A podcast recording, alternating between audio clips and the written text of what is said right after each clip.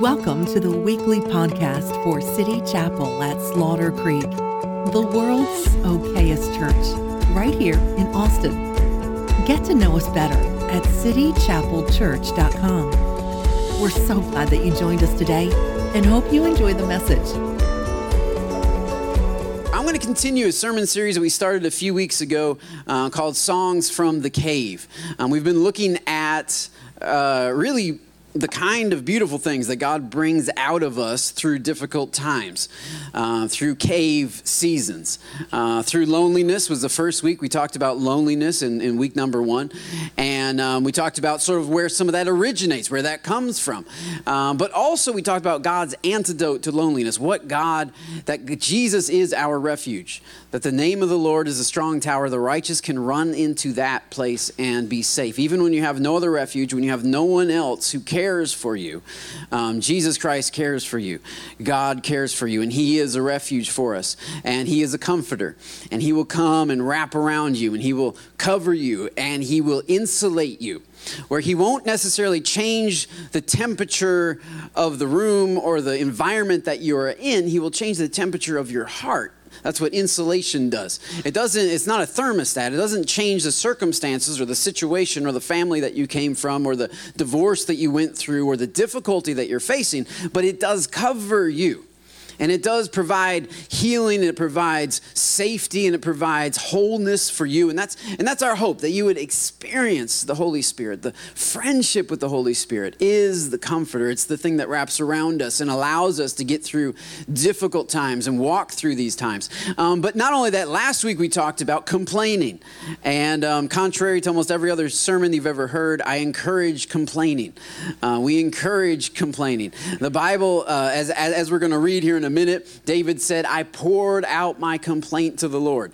So, who you complain to is important. Uh, you, you ought to, I think what I said last week was you ought to pour it um, before the Lord, because if you don't pour it before the Lord, you will, you will, you will drip it out to other people. Um, you, you, you will drip it. So, so you need to pour it, don't post it, right? This is, this is the key. The key is to pour it before the Lord. Turn someone next him, tell them, don't, don't, don't post it. Don't post it. Just honey, just babe, just don't. Just don't. Don't post it. You gotta, you gotta pour, you gotta pour before Lord. Too many, there's too many people posting their complaints, getting sympathy and advice, none of which is very helpful. When really what they need is God. They need true comfort. And that only comes from God. That only comes from. So when we pour out our complaints, so the, the, the, the ground of our cave ought to be soaked with our complaints ought to be soaked with it. And you have a God who is ready and willing to listen to your complaint, who knows what you have need of before you even ask Him. He's not surprised or shocked, He's not looking down on you for your complaints. He wants you to bring your complaints to Him. And so, this is what, this is what I want to challenge you this week. I, I hope you were pouring out complaints to God. I hope you were just, prayer times were full with just dumping on God those cares that you have and the injustices in your life. You have to have a way to release that. You can't keep it bottled up, dear Texans. You can't keep it bottled up, dear religious people. You can't pretend like everything's okay all the time. You're not always too anointed to be disappointed. You're not too blessed to be stressed. Nobody's too blessed to be stressed. Anybody who has kids is not too blessed. I don't care how blessed you are. You are not too blessed to be stressed. That's, that's impossible. Uh, stress will find you no matter how much blessings you have or how grateful you should be. You will have complaints, and you have to be able to pour this out to the Lord because if you don't, you'll bottle it up and you'll spill it out to other people and you'll, you'll, you'll pour it out to other people who can't handle it. They can't, they can't handle the complaints because they haven't even figured out a way to deal with their own. And so I hope and pray this week you deal with those complaints, you pour those out before the Lord. And now today I want to go a step further, and I, I don't really, I, I, don't, I don't really know if anyone's ever thought of what I'm going to preach. If, if, any of you have thought about what I'm going to preach about today, but but honestly, it's so important. Before I do, let's jump into Psalm 142. This is our key psalm for for this month, the month of Thanksgiving. We are talking about being in a cave. Um, psalm 142. Uh, go ahead and put it on the screen. Verse one. Uh, actually, before before verse 1, it says that this is a maskil of David, which is a didactic poem or a teaching poem. This is supposed to be instructive for us. This is a maskil of David when he was in the cave, and it is a prayer. So David says, I cry aloud to the Lord. I lift up my voice to the Lord for mercy. I pour out before him my complaint. Before him, I tell my trouble. Uh, that's the end of verse 2. Go on to verse 3. That's what we talked about last week. When my spirit grows faint within me, it is you who watch over my way. It, in the path where I walk, this is what I'm going to talk about today. In the path where I walk, people have hidden a snare for me. Have hidden a snare for me. I'm going to talk about hidden traps or secret snares. He have hidden a snare for me. Go on to uh, the next verse, though. I look and see, he says. He's talking to God. Look and see. There's no one at my right hand. No one is concerned for me. I have no refuge. No one cares for my life. Verse 5 is the fulcrum of the verse. He says, So I will cry to you, Lord. I say to you, you are my refuge, my portion in the land of the living. Listen to my cry, for I am in desperate need. Rescue me from those who pursue me, for they are too strong for me. That goes back to those people that are laying a snare for him. So he says, Set me free from my prison, that I may praise your name. Then the righteous will gather about me because of your goodness to me. Let's go to 1 Samuel um, chapter 24 as well. This is a passage of David in a cave. I don't know if you, um, in your Bible, if there's a little note uh, uh, at the bottom of it, but um, in my Bible, at the beginning, it says that this is a song of David when he was in a cave. And there's two little notes at the bottom of my Bible one linking um, this cave experience um, to 1 Samuel chapter 22, which we talked about last week when he's in the cave of Adullam. But the other one links it to this one, 1 Samuel 24, where he's in another cave. Now, to, to be truthful, nobody really knows exactly which cave experience David's talking about. We know he probably spent a deal a good deal amount of time in several caves and multiple times throughout his life. But these are the two like most highly noted cave experiences of david. Last week when he was in the cave of adullam and his parents came to him and all of the losers gathered around him 400 guys came to him who were in debt who were in distress but now he's in another cave in Psalm 20, uh, Samuel 24. After Saul returned from pursuing the Philistines, Saul was told David is in the desert of En Gedi. So Saul took 3,000 able young men from all of Israel and set out to look for David and his men near the crags of the wild goats. He came to the sheep pens. Along the way, a cave was there, and Saul went in to relieve himself.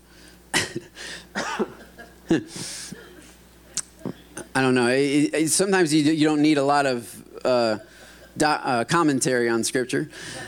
And David and his men were far back in the cave. So, so, so, so get this Saul is pursuing David.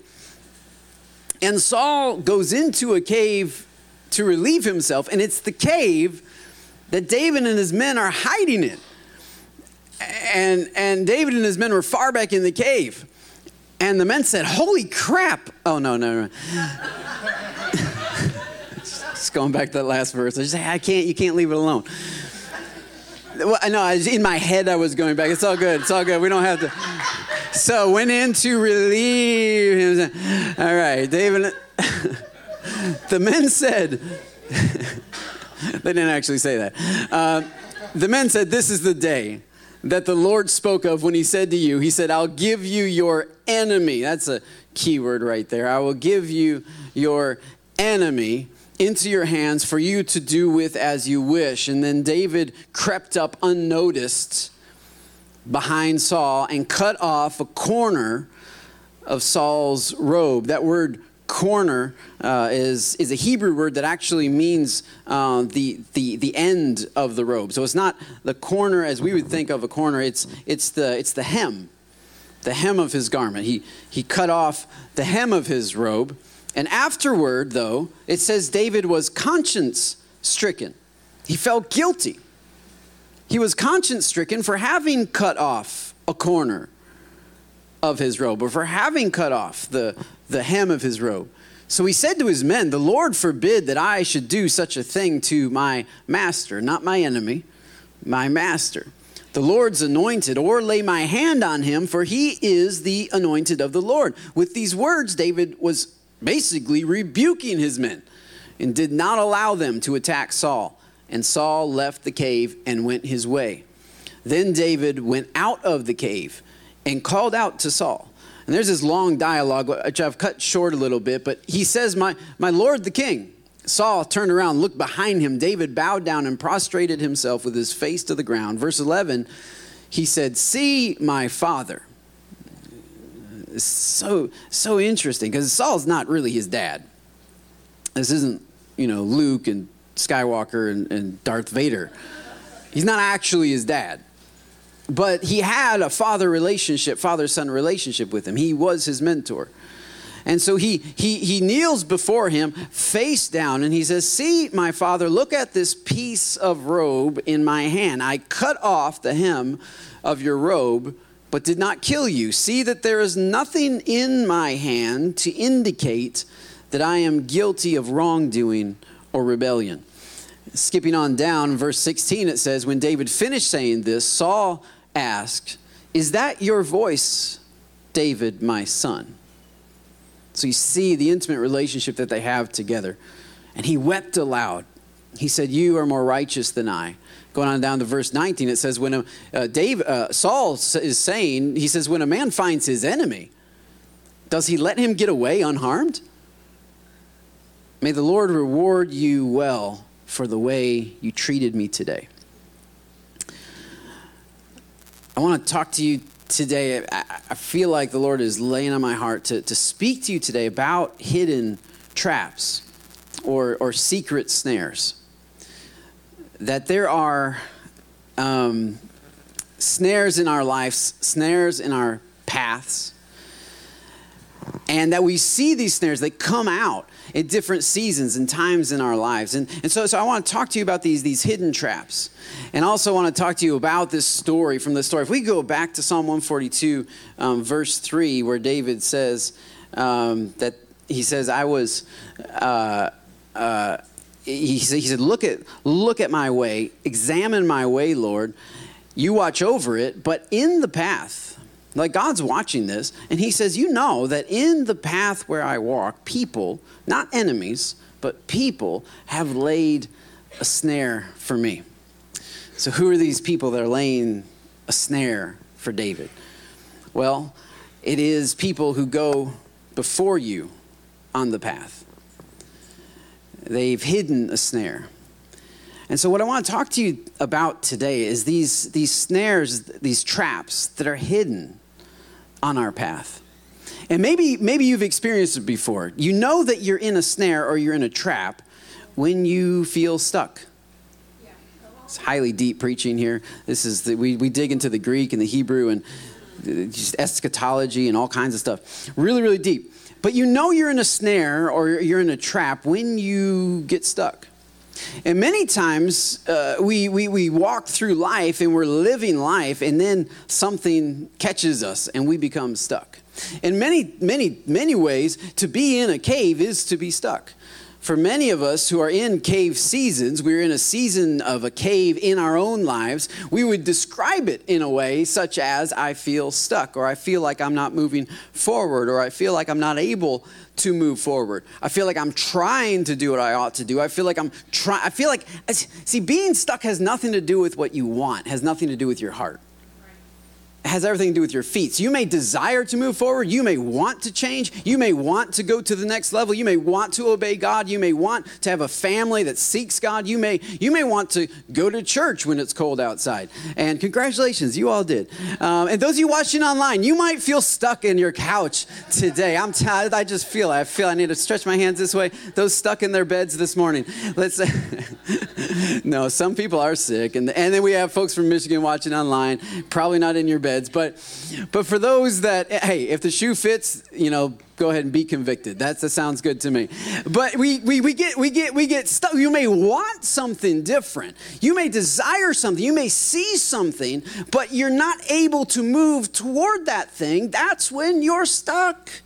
And this is this is what happens though. We don't see the trap. We don't see it for what it is. It's a hidden trap. There's so many hidden traps along our path that trip us up, that that, that catch us. That's what a trap. It grabs, it snaps your leg, it holds on to you, and you want to move forward, but you are stuck. And I pray even over the last couple of weeks that that some of the some some stuckness maybe maybe got removed from you a little bit as you started to realize that that you don't have to hold your complaint in uh, because that will that will keep you stuck. That you don't have to be lonely because that will keep you stuck. That you don't have to do this on your own because that will keep you stuck. But there are there are different mental traps that we have that we get stuck inside of these traps and we can't move forward. And so what I what, what I want to lay bare here is I just want to expose the hidden traps that have been laid in front of us. And guess what? He doesn't say that they're laid by our enemy. He doesn't say the devil went along and put a bunch of traps in my path. He doesn't say uh, an enemy came up, the Philistines came along and put a bunch of traps. No, no, he says people have hidden a snare in my path. Well, who could hide a snare in the path where you're about to walk?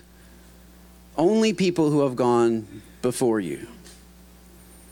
And this is where I feel like so many times we are held back by traps that were laid long before we were ever even born. And they're hidden because the people laying the traps were stuck in the same traps that they were laying. And they didn't want to talk about it. And they stay hidden because it was pushed under the rug. And they stay hidden because it wasn't acknowledged and they say hidden because it wasn't confessed and they stay hidden because it, because it's under the surface. It's not stuff that that you talk about at thanksgiving meal. It's not stuff that comes out at christmas time when the family gets together. It's the, it's the stuff that was laid and then quickly covered over believing that if we could just hide it maybe it would go away. Believing if we just would deny it maybe it would go away. And even maybe we got a little bit religious about it and we just said well you know we, we just we just can't speak negatively and so we hide it with positive framing and phraseology, and, and yet the trap remains. And this is why, I mean, if you if you are a parent, man, you got to deal with some of the traps that you're in. Because if you don't deal with the traps in your generation, your children will step into the same traps that you have stepped into. And David said, I'm recognizing that there was some stuff laid in my path before I ever even got to my path. That there was some stuff that my parents weren't able to deal with or didn't have the courage to deal with or the, or the know how or whatever, but they just didn't deal with it. And now I am repeating it. And the, the perfect illustration is what's happening right here when, when David cuts the robe of Saul. David's men are telling the man, look, this is your opportunity. You got to go for this. You got to, you got, you, you got to kill Saul. And Saul says, well, I don't know that I'll kill him, but I'll cut the end of his, his garment, the hem of his garment, which, by the way, is where the, the lady in the New Testament who had the issue of blood, she said, if I can just touch the hem of Jesus' garment, because the hem of a man's garment was really important. It wasn't like today where it's just simply the seam on the bottom of your clothes. It's the hem. So it, it, was it was specially designed and sewn to reflect who you were, what family you were from, what tribe you were from, and even what your status or what your job was in the community. And so, if it's a king's robe, it's an especially powerful hem. It really represented who you were as a person and where you stood in the community. And so that's why, that's why that's why the lady wanted to touch the hem of Jesus' robe because that represented who he was. So she said, "If I that's the that's the closest to him. That's the most intimate part of his clothing that I can touch." Now we don't have any anything that, that relates to that nowadays, but but back in those days in the Jewish culture, the hem represented who you were. And so when David took his sword, the sword that he had killed Goliath with, when he, he took that sword and cut the hem of his garment, he was basically saying, "I'm taking away your kingship." I'm I'm taking away your right to be king. And if people see me with the king's hem of the garment, now they're going to start seeing me as the king. That's what he was doing. He was taking his, his kingdom away by taking off the hem of his garment. But what's interesting about this is that Saul did this exact same thing. When Saul was confronted by Samuel in 1 Samuel chapter 15, Samuel told him, Man, you've sinned against God. Now God's raising up somebody else to take your place. And Saul said, Oh, I'm really sorry. Please undo it, you know. Um, please pray to God. Fix this, please. Samuel said, I can't do it. Samuel starts walking away. And the Bible says that Saul grabbed the hem of Samuel's garment and tore it off, basically saying, Look, you're not a real prophet. I don't think you really, because that's what happens when people get stuck even if you come tell them the truth, they'll, they'll, they'll rip off the hem of your garment because it makes them feel better about themselves if maybe you're not a real, if if maybe there's something wrong with you. And so he pulls off the hem of his garment, basically saying, You're not a real prophet in Israel. And Samuel turns around, he's real quick, and he said, Man, just like you tore off the hem of my garment, God is tearing off the hem of your garment and giving it to somebody else. And this is the same thing that David's father, mentor, did. He's walking in the same path, and that's why he feels condemned. That's why he feels convicted. Because he cuts off the hem of his garment and he realizes, man, I can't, I can't do God's will my way. I can't, I can't, I can't do it my way. I can't fight for what I want like Saul would fight for what he wanted. He says, I, I can't do it that way. I have to submit to God. I have to allow God to, to work this thing out. But yet within him, there's this, there's this thing that when people, that when people challenge him and say, David, this is what you got to do, he so badly wants to please the 400 guys in the cave with him that he's moved to do what he otherwise wouldn't do. And he's starting to step into that trap. He recognizes. I mean, I mean, from the very first time that we see David, you know, he's being he's being uh, discounted by his dad. He doesn't have the approval of his dad, and he comes to the kingdom. He beats Goliath, defeats a giant, comes back. He's supposed to be able to marry the princess, and instead the king is jealous of him. So, the, so Saul says, Well, actually, you can't marry the princess. What you can do, you can marry the princess only if you go kill a thousand Philistines, a thousand soldiers. And so David goes out and kills a thousand soldiers.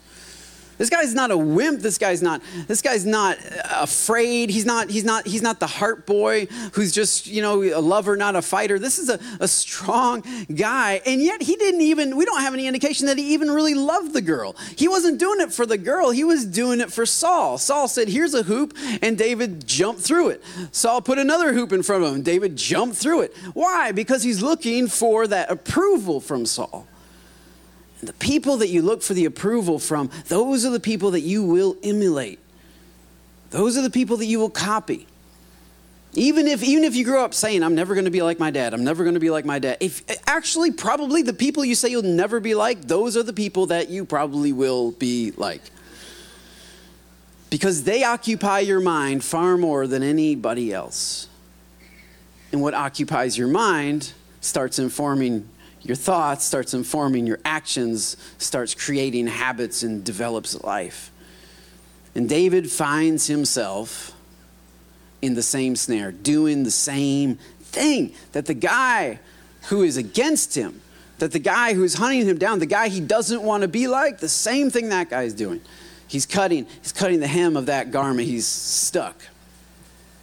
Um, when we were at uh, a couple of weeks ago, I went to a conference up in uh, Gateway in Dallas. And by, by the way, some of what I'm, I'm teaching on is, is similar to what they deal with in a, in a freedom uh, ministry up in Dallas. And uh, it's a Kairos uh, event that we went to. And, um, and we're actually going to be bringing that here to City Chapel. We have a team that wants to bring that to City Chapel. And so um, in the new year, I'm going to preach a sermon series on freedom. We're going to have small groups around this concept of breaking free from some of these past chains and hurts.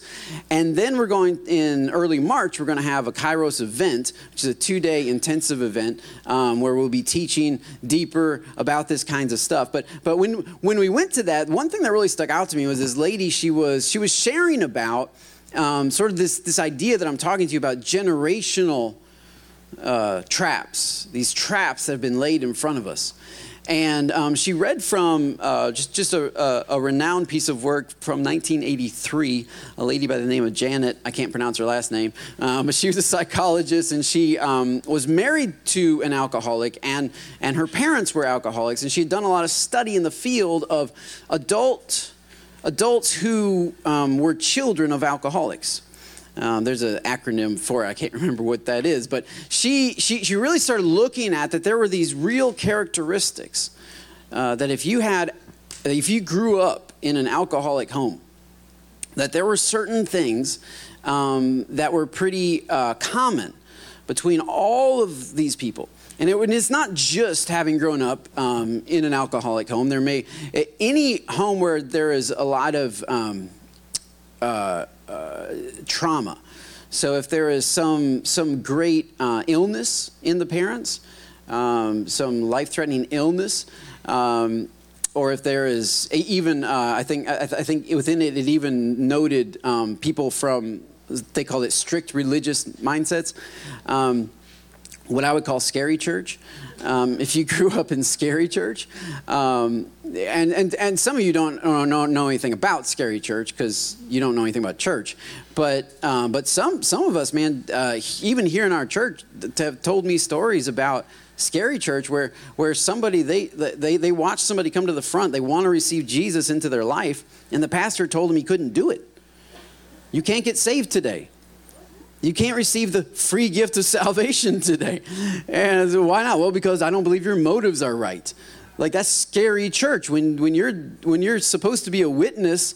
Jesus said, "You'll be my witnesses," and instead we turn around and we make ourselves the judge and start telling people who can and can't get saved. I mean, it's it's scary. You anytime you if you grew up in an environment where where it wasn't safe you weren't able to express yourself. You weren't able to express your negative emotions.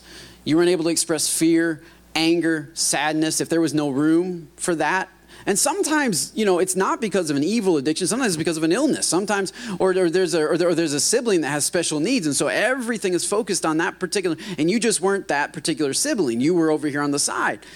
And what happens is uh, there's there's these characteristics that are they're very common to people who grow up in that environment, in an environment where it's not you, it's not a safe place to share what's going on inside of here. And so, as a child in your formative years, formative, you're being formed in those years, you, you learn and you tell yourself, I can't share what's going on in here. And th- that has some real effects on us as adults.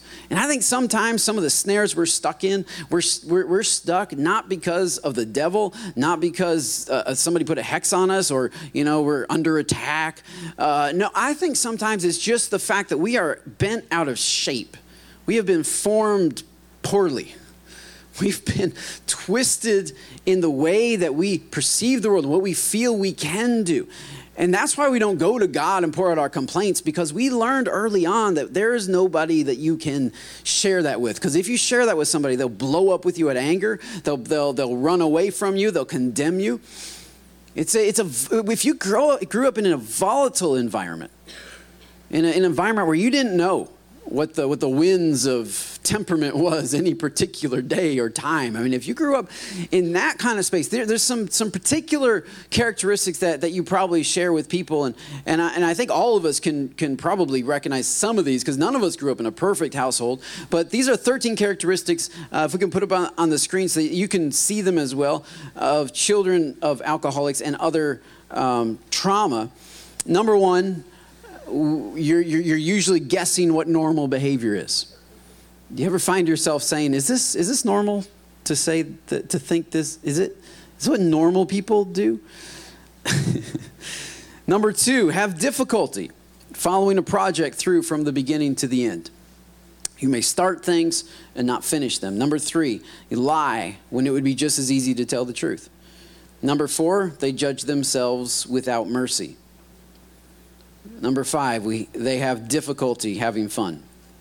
Number six, they take themselves very seriously. Number seven, they have difficulty with intimate relationships. Number eight, overreact to changes over which they have no control. Number nine, constantly seek approval and affirmation. Number 10, feel that they are different from other people. Number 11, are either super responsible or super irresponsible, because I believe it says something about themselves. Number 12, are extremely loyal even in the face of evidence that the loyalty is undeserved. Number 13, are impulsive. tend to lock themselves into a course of action without giving serious consideration to alternate behaviors or possible consequences. This impulsivity leads to confusion, self loathing, loss of control over their environment, and in addition, they end up spending an excessive amount of energy cleaning up the mess. It's amazing as, as she was reading that, she was that lady was reading that list at Kairos. I thought, man, that's a lot of people I'm pastoring. And even I can see myself in some of those. And it's not because you're a bad person.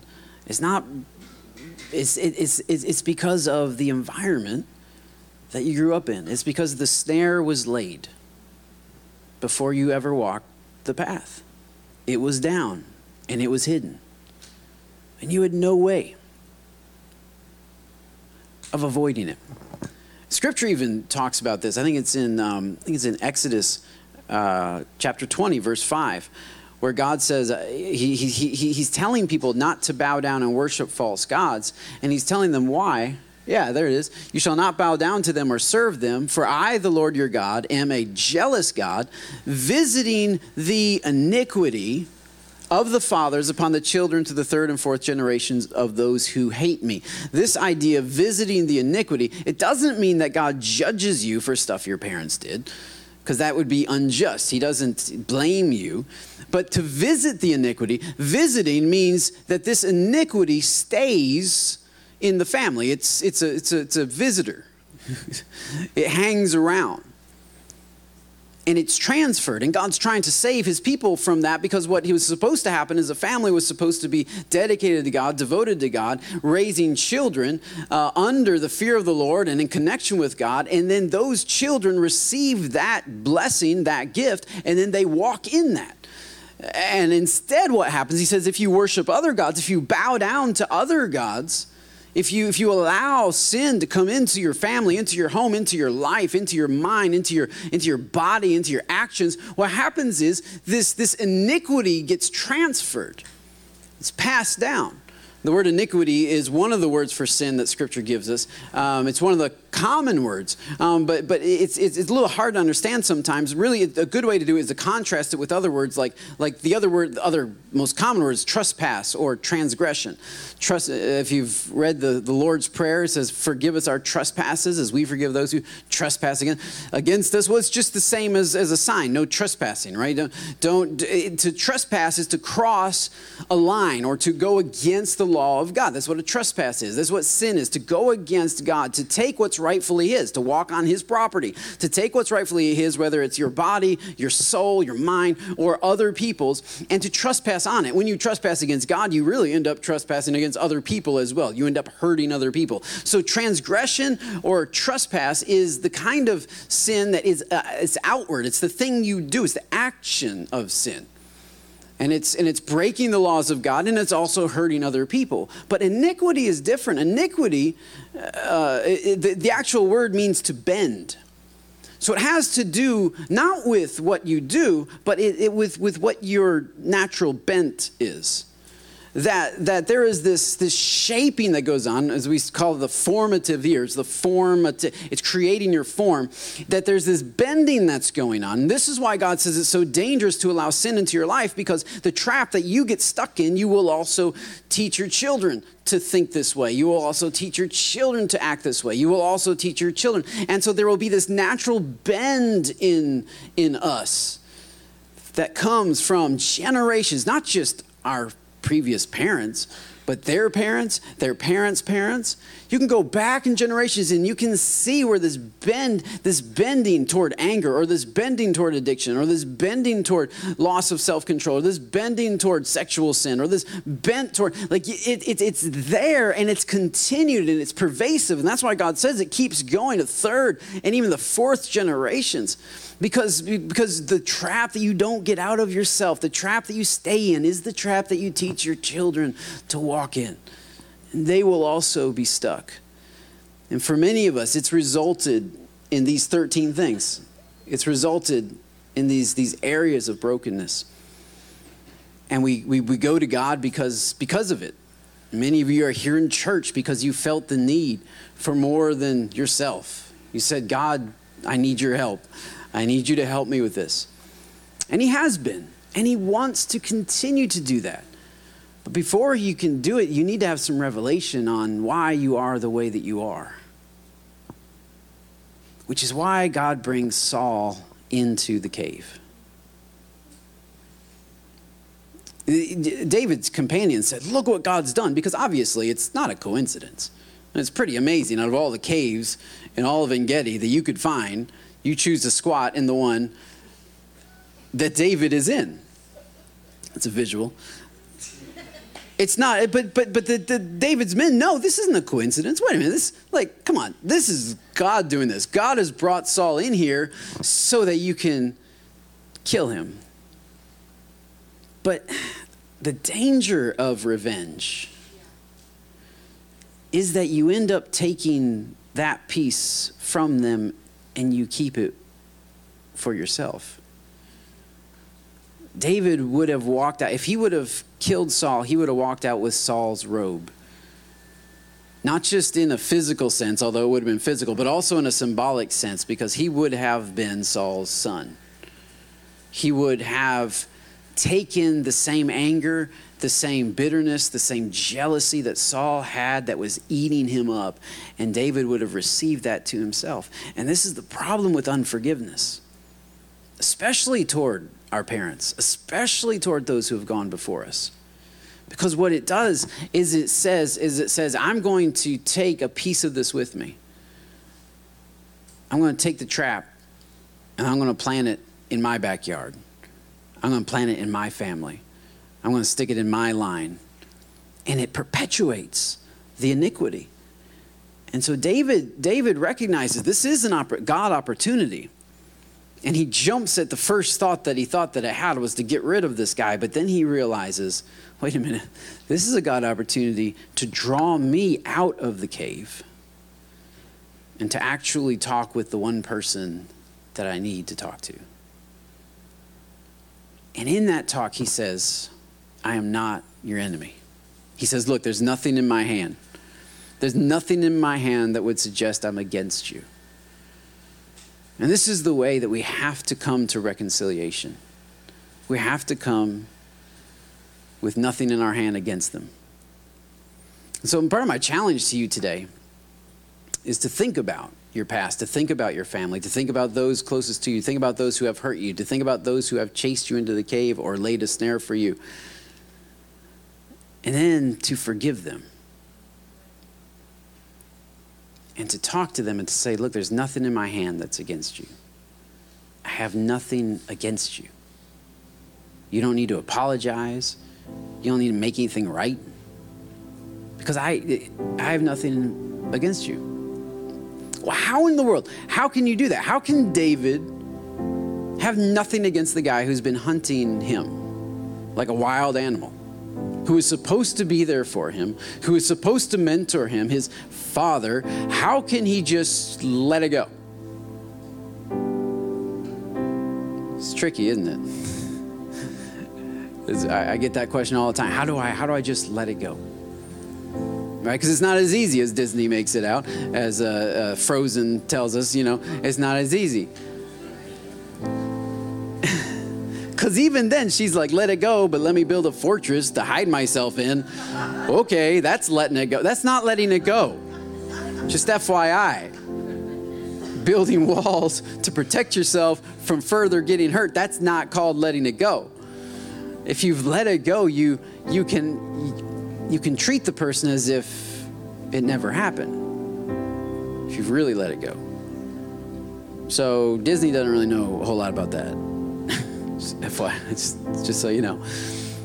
But how do you? How do you stand before the Saul in your life, the person who hurt you, the person who wounded you, and say, I have nothing against you?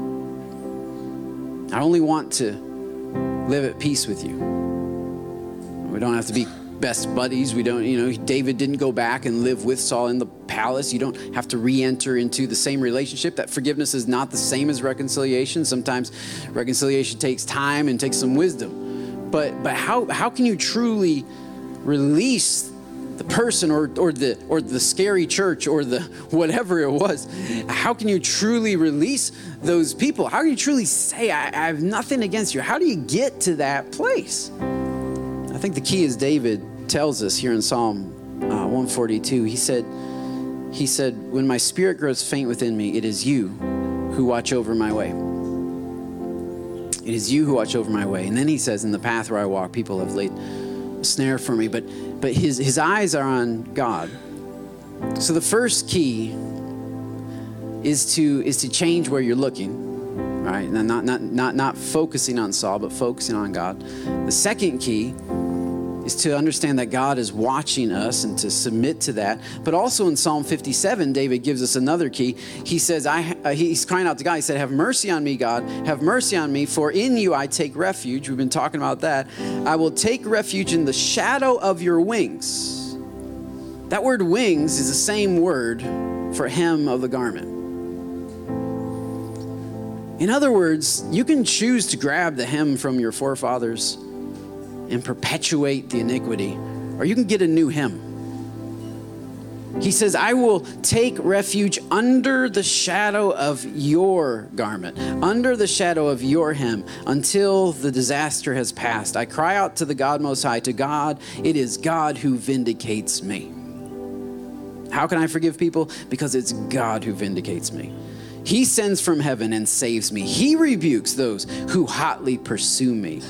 He sends forth his love and his faithfulness. When you have received his love and his faithfulness, no apology is needed.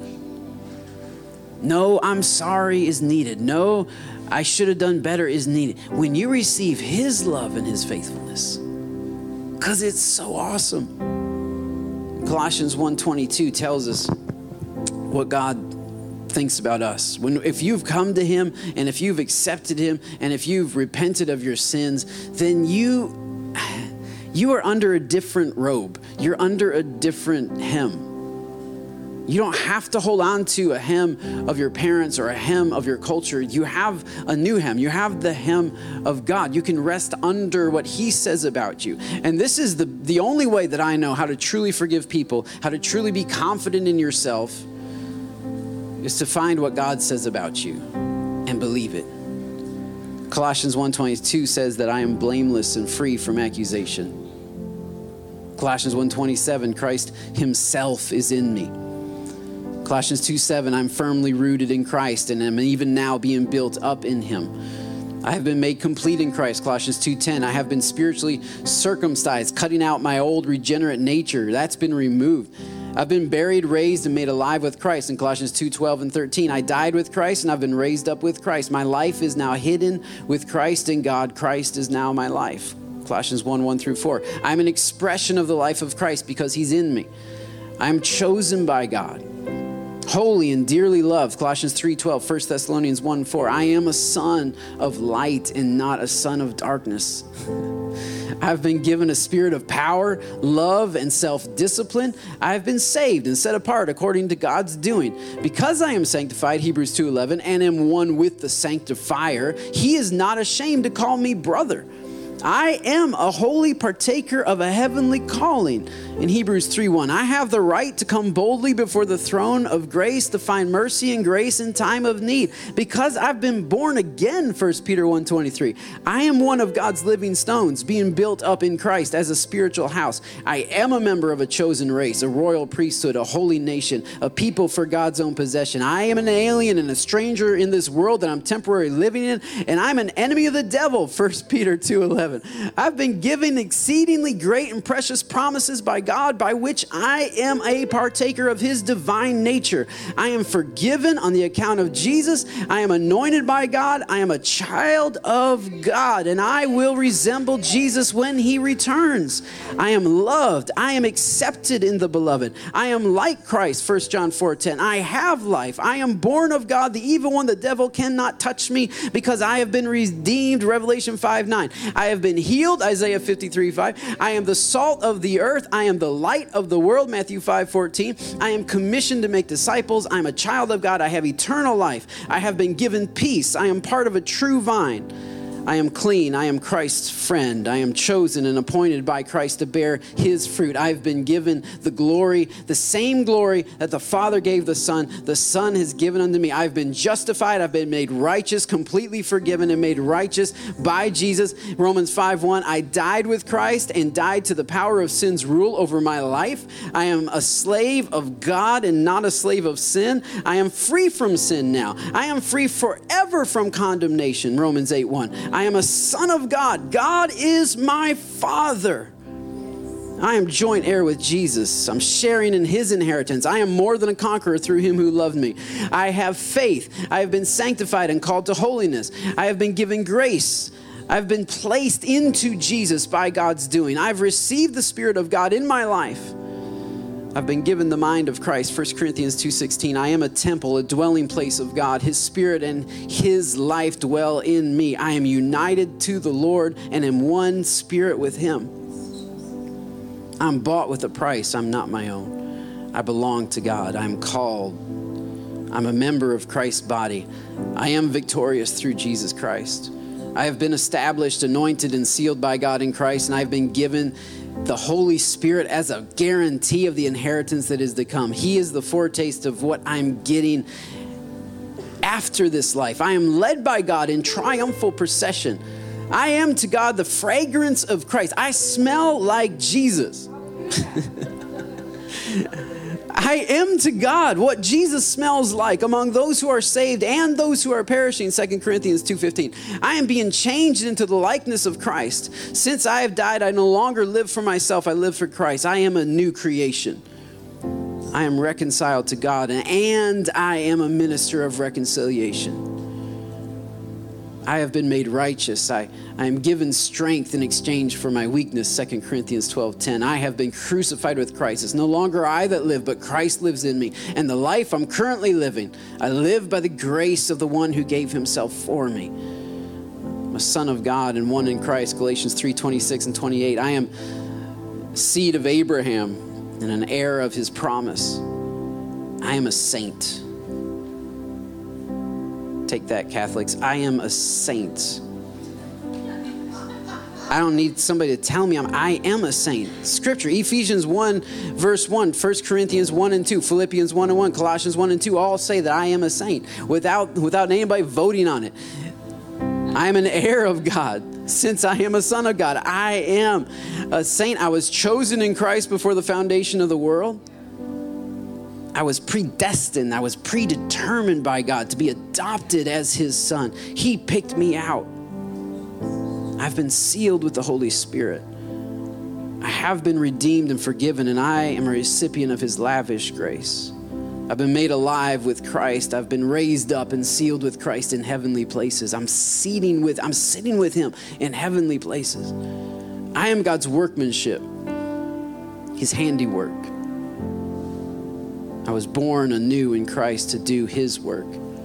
I have direct access to God through the Spirit, Ephesians 2:18. I'm a fellow citizen with the rest of God's family.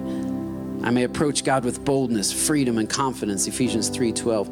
I am righteous and holy, Ephesians 2:24. I am a citizen of heaven, sealed in heaven right now.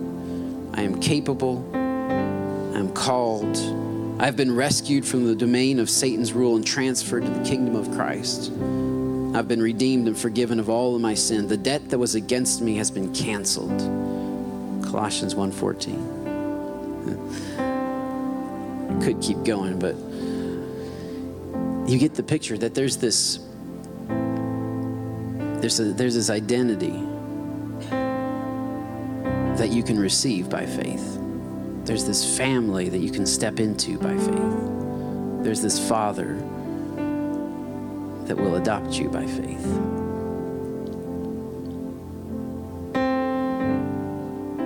And he lived a perfect life. He didn't step into any traps and he didn't leave any traps behind for those that follow him.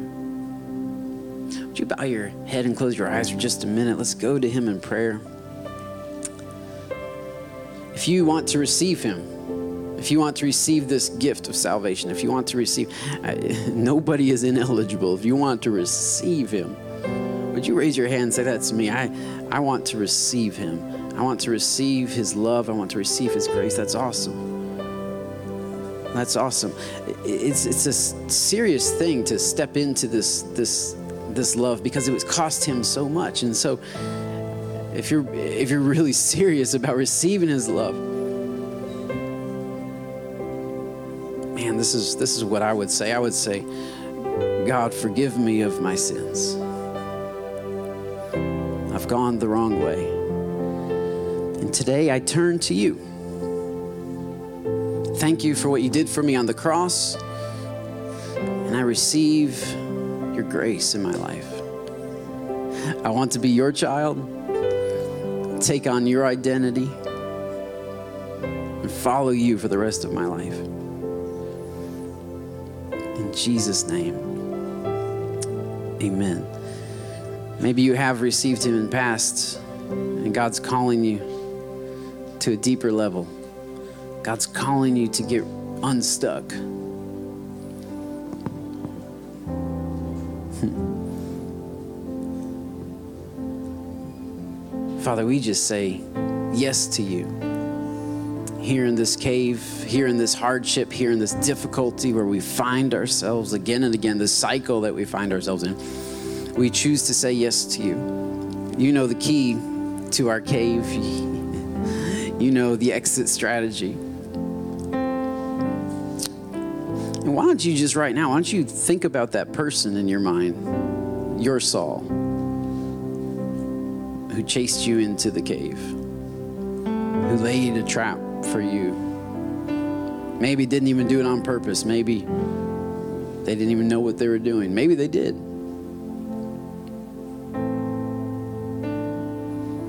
And Lord, right now we choose to forgive that person we choose to release them of ever having to pay us back, ever having to make it right, ever having to say or do anything. We choose to release them. We don't just we don't just release them and uh, never talk to them again either.